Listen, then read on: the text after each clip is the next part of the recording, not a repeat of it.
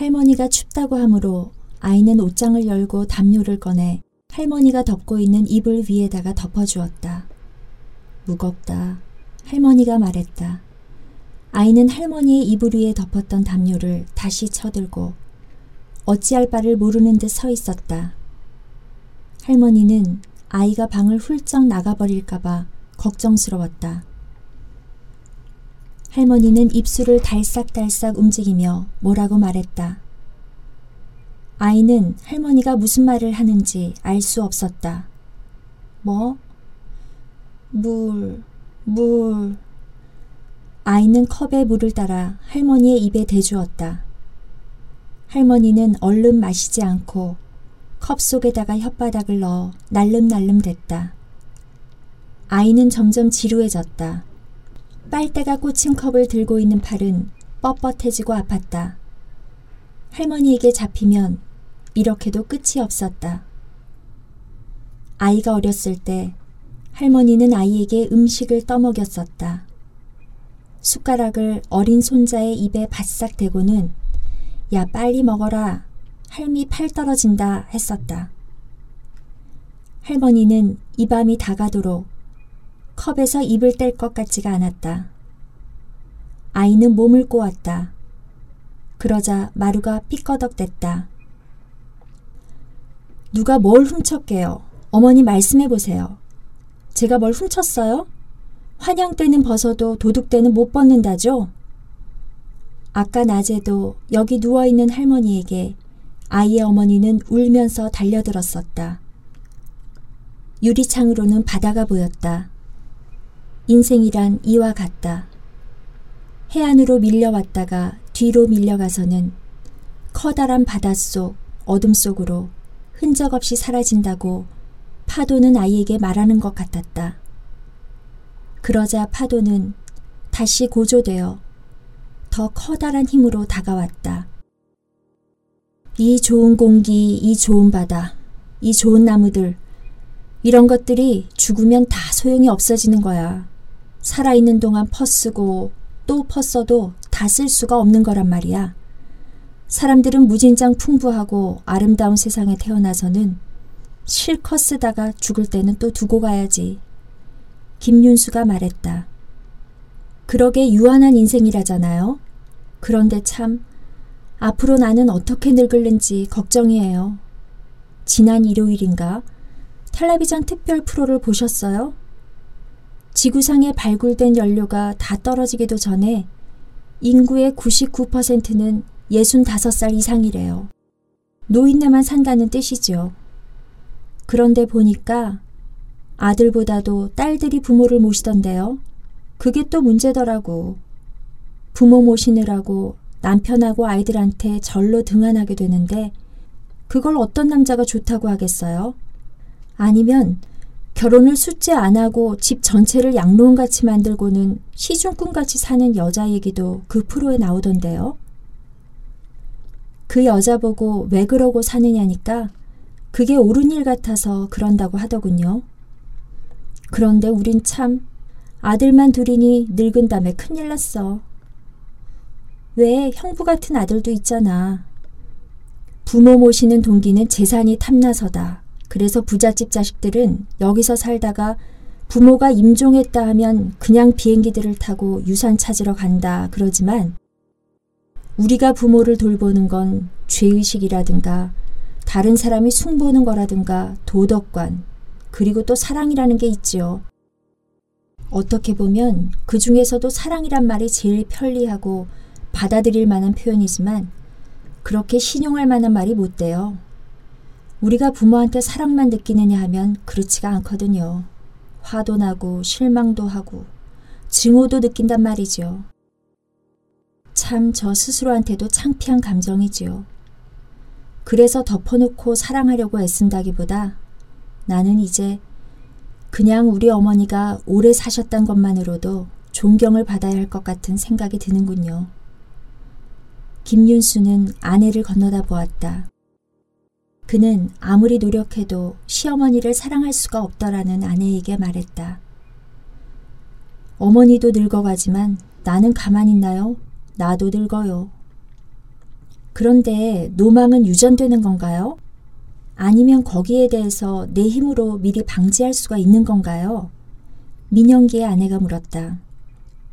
정말 늙어 죽는 순간까지 마음 곱게 쓰게 해달라고 지금부터 원을 해야겠어. 미국 할머니들 봐. 여든 아흔에도 이쁘게 옷 입고 화장하고 밝은 웃음을 지으며 혼자 사는 사람들이 좀 많아. 김윤수의 아내가 말했다. 그런데 보니까 늙어서도 사람은 늘 해오던 그 시기입디다. 그 시기 징그럽도록 더 진하게 그 식으로 됩디다. 그러니까 될 나무는 떡잎부터 알아보는 거요. 민영기가 말했다. 고대에 야누스라는 신이 있었다지. 두 개의 얼굴을 가지고 하나는 미래를 보고 하나는 과거를 봤대. 우리한테도 두 개의 얼굴이 있어요. 미래를 본다 할 때는 늙어가는 부모를 보는 것이겠고, 과거를 본다 할 때는 애들을 보는 게 아니겠어요? 아, 우리도 한때는 아이들이었구나. 그러다가 늙겠구나. 인생에 가는 길이 얼굴을 요쪽으로 돌려보고 또 저쪽으로 돌려보고 그러면 빤히 보이는 거죠. 김윤수가 말했다. 그걸 뭐 고대 야누스까지 들먹거려요? 우리 때가 참 어려운 것 같아요. 우리는 바쁘고 할 일도 많고요. 지금 하고 있는 일도 많은데 찾아서 해야 할 일도 또 있어요. 길러야 될 아이들도 딸려 있고 거기에다가 우리 부모한테는 자식 노릇도 해야 되지요. 김윤수의 아내가 말했다. 짐승들은 세상에 나자마자 곧 독립된 짐승인데 사람은 누워서 보채기나 할 뿐 아무짝에도 쓸모없는 아기로 태어나죠. 두 발로 서려면 장장 1년의 세월이 걸립니다. 여자들이 더 오래 뱃속에서 사람을 만들어야 되는 건데 민영기의 말에 모두 웃었다. 민영기의 아내가 임신 중이어서 그의 말은 실감이 났다. 그런데 참 부모 자식과는 탯줄을 끊어도 보이지 않는 끈이 남아있는 모양이다. 어렸을 때 부모님을 무서워하는 거야 거 당연하지. 그런데 그게 중년 이후까지 계속된다면 뭔가 좀 잘못된 게 아닐까? 오히려 어머니가 성가시게 구는 게 나을 때가 있다니깐. 그럴 땐 나도 에이 하고 화를 내면 되는데 어머니가 춥겠다, 덥겠다, 고단하냐 걱정해주면 참 어쩔 줄을 모르겠는 거야. 우리 어머니는 정말 미인이었는데 말이야. 춤도 잘 추고 노래도 잘하고 동양극장에서 승무를 출 땐 정말 선년지 나빈지 모르겠더라고. 김윤수의 어머니는 동양극장에서 춤추는 것으로 무대 생활을 마감했다. 김윤수의 아버지는 흥행 사업을 하느라고 돈을 다 없앴다. 김윤수의 어머니는 무대 위에서 그녀의 아이들인 김윤수와 김유나 남매에게 어여쁘게 웃어 보였다. 열 명 남짓한 관객들이 극장 안 여기저기에 흩어져 앉아 있었다. 그날 어머니는 공연을 중지하고 말하고 싶었다고 했다. 우리가 그쪽만 보고 연기할 수 있도록 여러분 좀 한 군데로 모여 앉아 주세요. 공연이 그날 이후로는 계속되지 못하리라는 것을 알았으므로 어머니는 아이들에게 구경시키고 싶어 아이들을 극장으로 데리고 갔었다고 했다. 김윤수는 세살이고 유나는 다섯 살이었다. 마지막 막이 내려졌을 때 어머니는 하늘하늘한 치맛자락을 손에 모아지고 자기 아이들을 향해 깊숙이 절을 했다. 어머니는 응석 부리고 불평이 많고 그런 것 같다가도 이상하게 힘이 있지. 나하고는 달라. 큰 일을 당하면 의외로 조용히 헤쳐나갔어. 그 힘이 무엇일까? 생각에 잠겼다가 유나가 물었다. 누나, 어머니는 착하지. 까다롭고 힘든 사람인 건 확실하지만 아주 착하지. 저녁을 먹고 나서 유나는 김윤수가 이끄는 대로 물가로 내려가고 김윤수의 아내와 민영기의 아내는 상을 치웠다. 언니, 우리는 가게의 전등을 전부 갈았어. 그것도 돈이 들어. 좀 모일만 하면 물건값 갚아야지. 그런데 자꾸 수리할 일이 있잖아. 차의 유리를 누가 깨고 라디오를 집어가는 바람에 유리창을 해놓느라고 또 돈이 들었지. 민영기의 아내가 말했다. 우리도 그래. 암만 아껴가며 살림을 해봐야 생각지도 않은 돈이 막 들어가지. 얼마 전에 승희 말이야. 걔 안경을 맞춰줬거든. 그런데 안경한 지 하루도 못 돼서 이놈들이 형제간에 싸우느라고 100달러나 주고 한 안경을 깼어. 어디 나갔다가 오니 둘 다 코피가 나서 피투성이더라고. 김윤수의 아내가 말했다. 언니가 전략하느라고 애쓰고 사는 거 잘 알아. 그런데 우리도 뭐 돈 두고 언니 돈 안 갚는 게 아니야. 언제 내가 뭘 하디? 아까도 언니가 저녁 먹으면서 형부랑 애들 있는 데서 돈 없다는 소리를 했잖아. 언니 돈부터 정말 먼저 갚고 봐야겠어. 서러워서. 2층 할머니 방으로 올라간 아이는 아직 내려오지 않고 있었다. 파도 소리는 밤바람과 섞였다. 벗은 발을 적시는 바닷물은 처음에는 소스라치게 차가웠으나 나중에는 육감적인 무게와 온도로 김윤수와 유나의 종아리를 감돌아 들었다. 그곳에서 집을 올려다보면 그들 남매의 늙은 어머니 방 천장 쪽이 환히 보였다. 노모와 아이의 모습은 그들이 있는 곳에서는 보이지 않았다. 김윤수는 부드럽게 노래를 불렀다. 노랫소리는 파도 소리를 뚫고 들어가더니 한데 섞여서는 없어졌다가 살아났다가 했다. 유나의 생각은 마음을 씻어내는 파도 속을 가로질러 곧바로 침묵의 공간 속으로 들어갔다. 그곳에서 유나는 그 한진석을 만났다. 우리 관계의 성격을 설명하기는 힘들다. 나 자신부터도 모르고 있다. 무엇 때문에 나는 그를 중요하게 여기고 이렇게 괴로워하는지 불행한 결혼 생활을 하고 있는 유나에게 어느 날 그는 홀연 나타났다. 17년 전 서울과 수원 사이를 달리는 시외버스에서 유나를 만난 이래 그는 하루 한시도 유나를 잊은 일이 없다고 했다. 유나 생각만 하면서 살다 보니 유나와 피 한 방울도 섞이지 않은 자기 아이가 유나를 닮았더라고 했다. 그는 아이 이름도 유나의 윤자를 따서 지었다고 했다.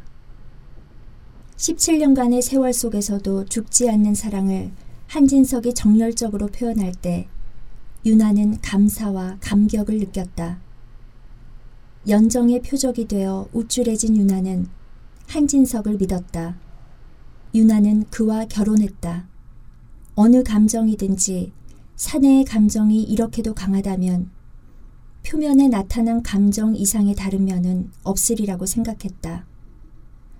아마도 자기는 사랑을 받을 만한 가치가 있는가 보다 하고 유나는 믿었다. 유나는 자신의 말이나 행동에 대해서는 회의적이었으나 다른 사람들은 진실하고 그들이 느끼는 대로만 말하는 것 같았다. 처음에는 이상적으로 시작했다. 그러나 거기에는 유나가 진작 알아차렸어야 할 신호들이 있었다. 그의 과거에 있었던 용감 무쌍하고 터부를 무시한 사건들, 가끔 가다가 아니고 언제나 탐닉하는 포르노 영화, 언제나 남으로부터 해로움을 당하고 배반을 당하고 이용당하고 돈을 사기당했다는 그의 과거, 유나의 이상적인 남자는 많은 것이 이상적이 아니었다. 그러나 그는 유나에게 허물어지는 지붕에 깔려 사는 것 같던 첫 결혼 생활을 떠날 용기를 주었으며 가슴을 열고 애정을 주고받는 것이 무엇인지를 잠시나마 알려주었다. 그것은 어쩌면 자기가 영원히 고마워해야 할 일인지도 몰랐다. 한진석에게 생각이 미치니까 유나의 심장은 다시 고통으로 조여들었다. 유나는 바다로부터 걸음을 옮겨 모래 묻은 발로 집으로 향하는 돌계단을 디뎠다. 바다를 향하고 서서 노래하던 김윤수는 유나가 집으로 올라간 것도 모르고 있었다. 음악은 특별한 방법으로 김윤수에게 말을 걸었다. 다른 무엇으로는 말할 수 없는 생의 그 무엇을 김윤수는 노래로 표현할 수 있었다. 어릴 때 시골길을 가다가 그는 전선줄을 껴안고 전선의 끊임없는 울림을 듣고는 했다. 처녀적에 그의 방에 와본 아내는 방이 울리고 있는 것 같다고 말했었다. 그 표현은 그를 기쁘게 했으며 그녀와 물이 물속으로 흐르듯 평화롭고 남달리 행복한 결혼 생활을 할 수 있을 것 같은 예감이 들었다. 유나가 집으로 들어간 후에도 김윤수는 한참 동안 바깥에 있었다. 하늘 위에서 아스라에 떨며 빛나는 별들을 바라보며 그는 우주에 속해 있는 듯한 감정을 느꼈다. 그는 우주의 중심에 자리 잡고 있었다. 모든 것이 그의 주변에서 돌고 그의 중심이었다. 공간은 거대한 질같이 입을 벌리고 그는 자궁 같은 공간 속으로 들어갔다. 그는 자궁 속에서 철썩이는 바다음을 음악으로 표현해보고 싶었다. 태아가 들을 듯한 음악. 자연에 대한 한없는 감사와 이해심이 김윤수에게 있었다. 그는 깊게 숨을 들이쉬고 여름밤의 나무 껍질 냄새를 맡고 자기가 만든 돌절구 속에 들어있는 달을 들여다보았다. 풀밭 가운데 나타나 달빛에 한박 젖고 있는 저 하얀 꽃은 어떻게 해서 갑자기 피어나기 시작했는지 김윤수는 곰곰이 생각해보고 신기해서 들여다보았다. 겨울밤 벽난로의 굴뚝에서 올라오는 연기가 오존 냄새를 품은 바닷바람과 섞이는 냄새도 그는 좋아했다. 그는 집 주위를 돌며 집안의 모습을 만족스럽게 마치 그 집이 남의 소유인 것처럼 그리움을 품고 들여다보았다. 아내는 고즈넉한 부엌에서 무엇인가를 하고 있었다. 아내는 늘 일을 하고 있었다. 유나나 아이들은 보이지 않았다. 그는 아내를 불러내어 갑자기 나타난 흰 꽃을 보라고 하고 싶었다.